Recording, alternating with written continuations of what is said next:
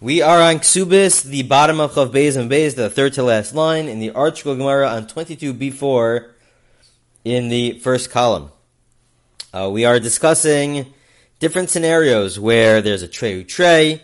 Essentially, you have two witnesses contradicting two other witnesses. What happens in that type of a scenario? So, for example, we've been discussing what happens if there are two witnesses who said that the husband died Two witnesses say the husband didn't die. Two witnesses say they got divorced. Two witnesses say they, that they didn't get divorced. And then we've also been discussing the situation of chad v'chad, uh, scenarios where you have a contradiction in testimony between one witness and another witness. One witness says that they got divorced. One, one witness says they didn't get divorced. Uh, and we've been discussing what would happen in those scenarios where you have these different contradictions. Now, just as an introduction, before we continue on in the Gemara, so number one, there's a big difference between trey v'trey and chad v'chad when we have two witnesses contradicting two other witnesses, and when, when we have one witness contradicting another single witness. Uh, in halacha and Jewish law, two witnesses actually is meaningful, um, is of significance. Uh, one witness, in some scenarios, they are of significance, but in what we're discussing, they are of less significance, unless, as we pointed out, in last week's recording unless it's discussing the death of the husband. So then it's it's we we're lenient uh, and we accepted the testimony of one, one witness. But in general, um, one witness is uh, at least with regards to this area of halacha, this area of law, uh, with regards to defining whether or not a person is viewed as married or not and could get married to somebody else. So one witness is uh, is not significant, and that's going to be important uh, for the coming Gemara. Number two, point number two, is that we've been discussing cases where, because of these uh, testimonies that are contradicting each other, so we're left in question, we're left in doubt as to what to do. So it's important to note uh, that the ramification of this this situation uh, would impact whether or not the wife could get married to somebody else. But it also impacts if she does get married to somebody else, even if we tell her not to, but in the end of the day, she does get married to somebody else, so then does she have to get divorced? Uh, would she have to get divorced in that situation? And, you know, there's a lot of factors involved, but just something to keep in mind that we haven't mentioned in the past is that if the question is whether or not on a biblical level, on a Doraisa level, is she uh, potentially uh, violating something on a biblical level? Is this a concern on a biblical level? So then we would have to, we would say that she has to get divorced. Uh, again, there might be other factors to, to consider, but uh, at the, at the base level, if it's a biblical concern, so then she would have to get divorced. If it's only rabbinic, uh, if it's a rabbinic concern, so then it, when there's a question, when it's just a, a, question on a rabbinic level, so then we would say on its base level that she's allowed to stay married.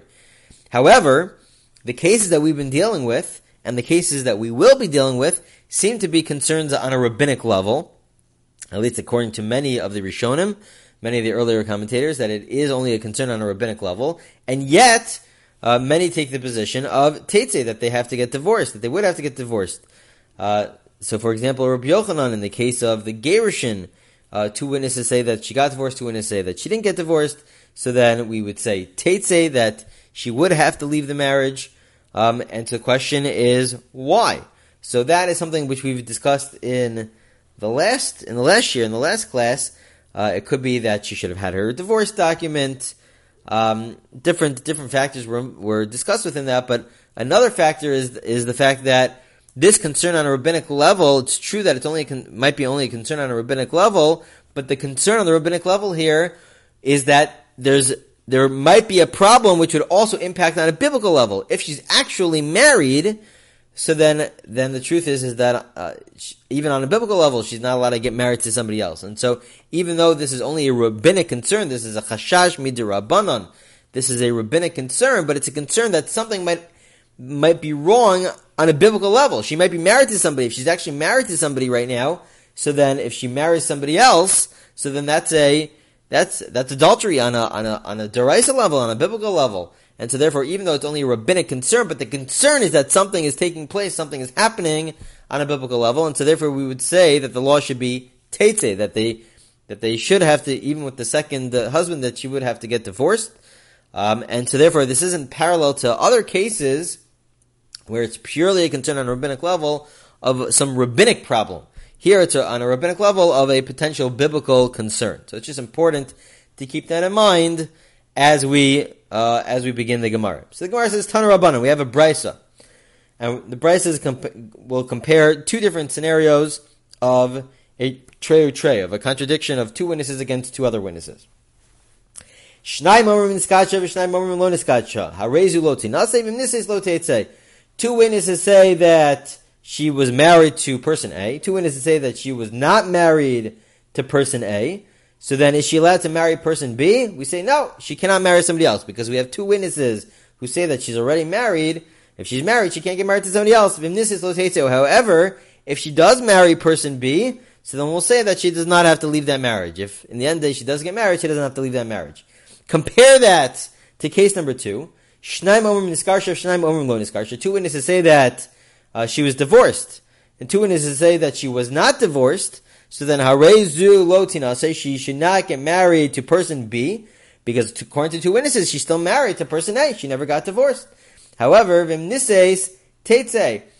Uh, but if she does get married, so then in this case we'll say that she does, if she does get married to person B, so then she does have to get divorced. And so the Gemara will ask the obvious question, what's the difference between case number one and case number two? When two witnesses say there's a contradiction, two witnesses, two witnesses say that she got married to person A, two witnesses say she didn't get married to person A, so then we say if she marries person B, uh, everybody agrees you're not going to get married to person B, but if she does, so then she doesn't have to leave, as opposed to the case of Gerushin of a divorce, two witnesses say she got divorced, two witnesses say she didn't get divorced.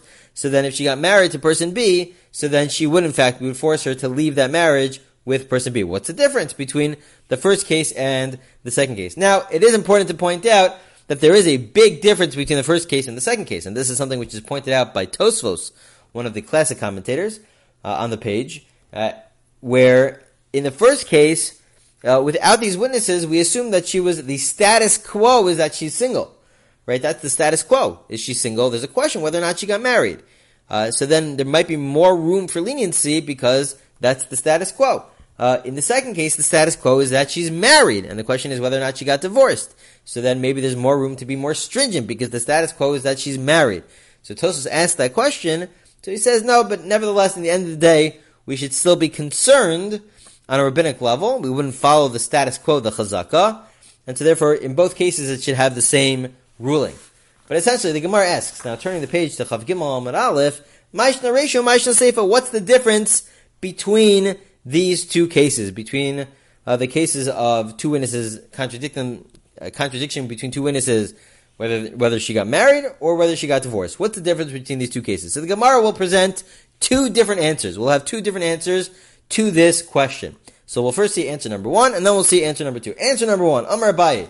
Abai says, you know what? Tirgum We're not talking about two witnesses. Like we mentioned in the introduction, we're discussing really one witness. It doesn't really mean two witnesses. It really means one witness. One witness said in the in the beginning, in the first case, one witness said witness said that she got married. Another witness said she didn't get married. Uh, and then in the second case, one witness said that she got divorced. One witness said that she did not get divorced. And it's important to keep in mind when we're discussing one witness with regards to marriage and with regards to divorce, one witness uh, doesn't make an impact. It doesn't really make an impact we need require two witnesses in this area of halacha. So, Bais explains as follows. We have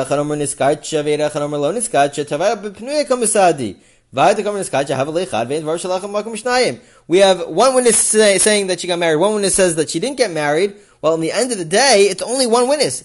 Uh, last we knew, everybody agrees that she was originally single. One witness is telling us that she got married. That's meaningless. Who cares? It's one witness. We require two witnesses. And so therefore, since we require two witnesses, we'll say that if she got married, you know if she got married, she's allowed to stay married because there's only one witness that said that she was already married. So the, the Tosfos, uh, the classic commentator asks, if this is the case that we really don't care about, we don't care about what one witness says, and there was only one witness who said that she was married, so then let her get married. Why do we say that she's not allowed to get married, but if she gets married, she's allowed to stay married? Let her go ahead and get married. Let her get married. So what, what's going on here? Uh, we don't care about that. What, what, that one witness said. Last we knew is that she was single. So let her go ahead and get married. We should tell her go get married. Why is the halacha? Why is the ruling that she's not allowed to get married? So Tosfos explains no. The reason is is because besides for that one witness saying that she was married, there's there's a situation here where it looks like there's a wedding taking place. He has different ways of saying it, but essentially the idea is that they're at the wedding hall. Everything is set up. We have the photographer, we have the chuppah there, and so there's reason for us to be concerned that they actually got married. We just don't have any witnesses that said that that she got married. Uh, we have, or we have only one witness, which halachically is not significant. But there's everything that's taking place there that looks like there's a wedding, so therefore we'll tell her, you know what? You cannot get married because there's this concern. However, if you get married, so then she's allowed to stay married because we don't have witnesses that said that uh, that uh, she she was married. We don't have two witnesses that said that she was married. It's also another point is that important to point out is that when we have one witness that said that she got married, it might doesn't mean that there is only one witness there at the marriage, at the marriage itself. This witness is saying that this was done in front of two, let's say, because in order to have this uh, marriage, it has to be done in front of two, according to most opinions. Uh, so the, the simple explanation, it could be that others disagree, but the simple explanation is that this one witness is saying that this marriage took place in front of two. It's just those two people are not present. They're not here to testify. But it's one witness who's telling us that this was done in front of two. It wasn't just done in front of this one person. It was, the wedding took place in front of two or more. Uh, because otherwise it wouldn't be a valid, uh, wedding. Uh, so it's just important to keep that in mind. But in the end of the day, the first case where we have one witness versus one witness, the reason why she's allowed to stay married if she gets married to person B is because we only have one witness that said that she got married. That's not acceptable according to halacha. Seifa, the second case, is Edachad Omer Niskarsha, Edachad Omer Lo Niskarsha, Tavar Beis Besadi, Vaid Kam Niskarsha, Av Lechad, Vein Dvar Shalacha B'Makom Shnayim. Essentially, it's the same idea. Everybody already knows that she's married. We have one witness who tells us that she got divorced. Another witness says she didn't get divorced. In the end of the day, when we have one witness who told us that she got divorced, that is halachically uh, not believed. We need two witnesses. So she's not allowed to get married. And if she gets married, she has to get divorced. Why? because the status quo is that she was married, and we only have one witness to tell us that she didn't get married, that she got divorced. That doesn't matter. Doesn't matter. At the end of the day, uh, we don't follow that one witness, and so therefore she would have to get divorced if she married person B. So there's a big difference. If you hold like Abaye that we're discussing really a contradiction of one and one, uh, so then there's a big difference whether or not uh, it's a contradiction in whether she got married to begin with, or whether she was already married and there's a contradiction as to whether or not she got divorced. If it was about the contradiction about whether she got married to begin with, so then if she got married at the end of the day, we let her stay married because we don't have two witnesses that said that she was originally married to person A. We only have one witness. And that doesn't count. If it's about a contradiction within one witness about getting divorced, so in the end of the day, the last thing we knew was that she was married. We only have one witness, which doesn't count halachically that she got divorced. So therefore, we'll say that she was, it's like she was, uh, we assume that she was married, and therefore, if she marries person B, she would in fact have to get divorced. And that would explain the contradiction. That is all according to Abaye. That's according to Abaye. Comes Rav Ashi, and Rav Ashi gives a totally different answer. So this is answer number two. Totally different answer. Rav Ashi, Amar La'olam Treu Trey Ve'epach. Rav Ashi says, you know what? What we're discussing here is really a situation of two versus two. We have two witnesses say that she got married, two witnesses say she didn't get married. Uh, two witnesses say that she got divorced, two witnesses say that she didn't get divorced. And we have to flip, really have to flip the ruling. And he's going to explain. So he'll, he'll explain exactly what we're discussing here and what the ruling is in the, in the coming lines. So let's see these lines. He explains. Shnaim omrim. Two witnesses say that we saw that she got, she was married. Vishnaim omrim lo. The two other witnesses, and this is what the change is, part of the change, is that they're not saying that she didn't get married. It's that we don't know if she got married. We don't know if she got married. So we have two witnesses say that we know she got married. Two other witnesses say that we don't know if she got married. So harezu lo tinase, v'ibnises teitze. So it's not a contradiction. In the end day, it's really not a contradiction. We have two witnesses say that she got married. Two other witnesses say we have no idea. We've never seen the marriage. So in the end day, we have two witnesses that say she got married. Well, then she she's married to person A. She can't get married to person B. And if she, in fact she does get married to person B, she has to get divorced. We flip it. We flip the ruling. So in this case, she in fact would have to get divorced because all we know is that we have two witnesses that say that she got married. So the Gemara asks the obvious question: Pshita raya. This is obvious. The fact that we have two witnesses coming to and telling us we have no idea if she got married. okay, that, that doesn't mean anything. Who cares? Who cares that we have 200 other witnesses that say that we don't know if she got married? There are plenty of people in the world. Whenever people get married, there are plenty of other people in the world who don't know if those if that couple got married. It, it's not. It doesn't mean anything.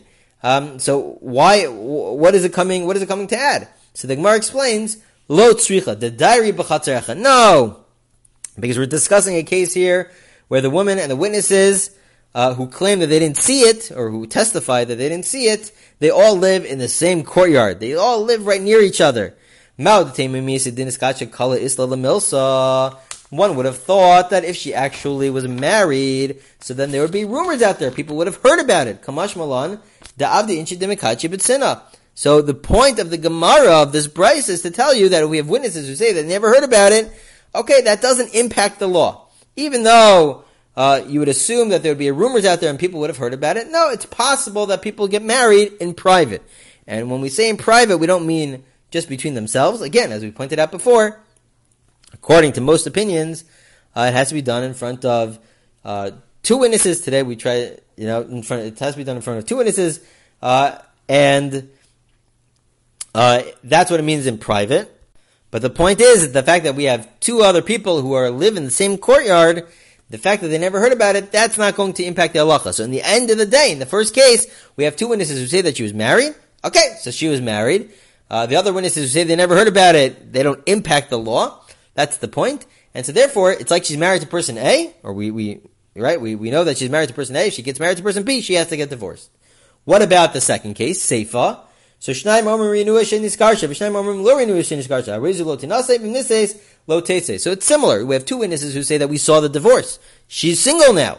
Two other witnesses say, we don't know about it. We don't know whether she got divorced, she didn't get divorced, we don't know about it. So in such a case, she cannot get married. We say, you know what, you can't get married. But if she gets married, so then she could stay married. Why? Why could she stay married? Because in the end of the day, we have two witnesses that say that she actually got divorced. We do have two witnesses that say that she got divorced. We don't have two witnesses contradicting that. We have just two other witnesses that just don't know. Uh, so if she got if she got married, she could stay married. So the Gemara asks, what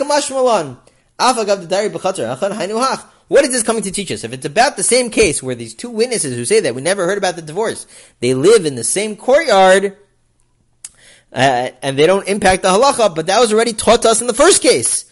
We already knew about this in the first case. What's it coming to teach us in the second case? We already learned from the first case that witnesses who don't know about something taking place in their court, in their own courtyard, they share the same courtyard, does, and they don't know about something that doesn't impact the law. So, what we already learned that in the first case. What's the second case coming to teach you? No. Because Mao the tema gabe kedushin hu davdi inchi de mekachi bitsina gabe gerishin im isa kala isla lemilsa The point is, the first was case was talking about a marriage. So it's possible for people to get married privately. They don't have to publicize it. There's no need for them to publicize the marriage.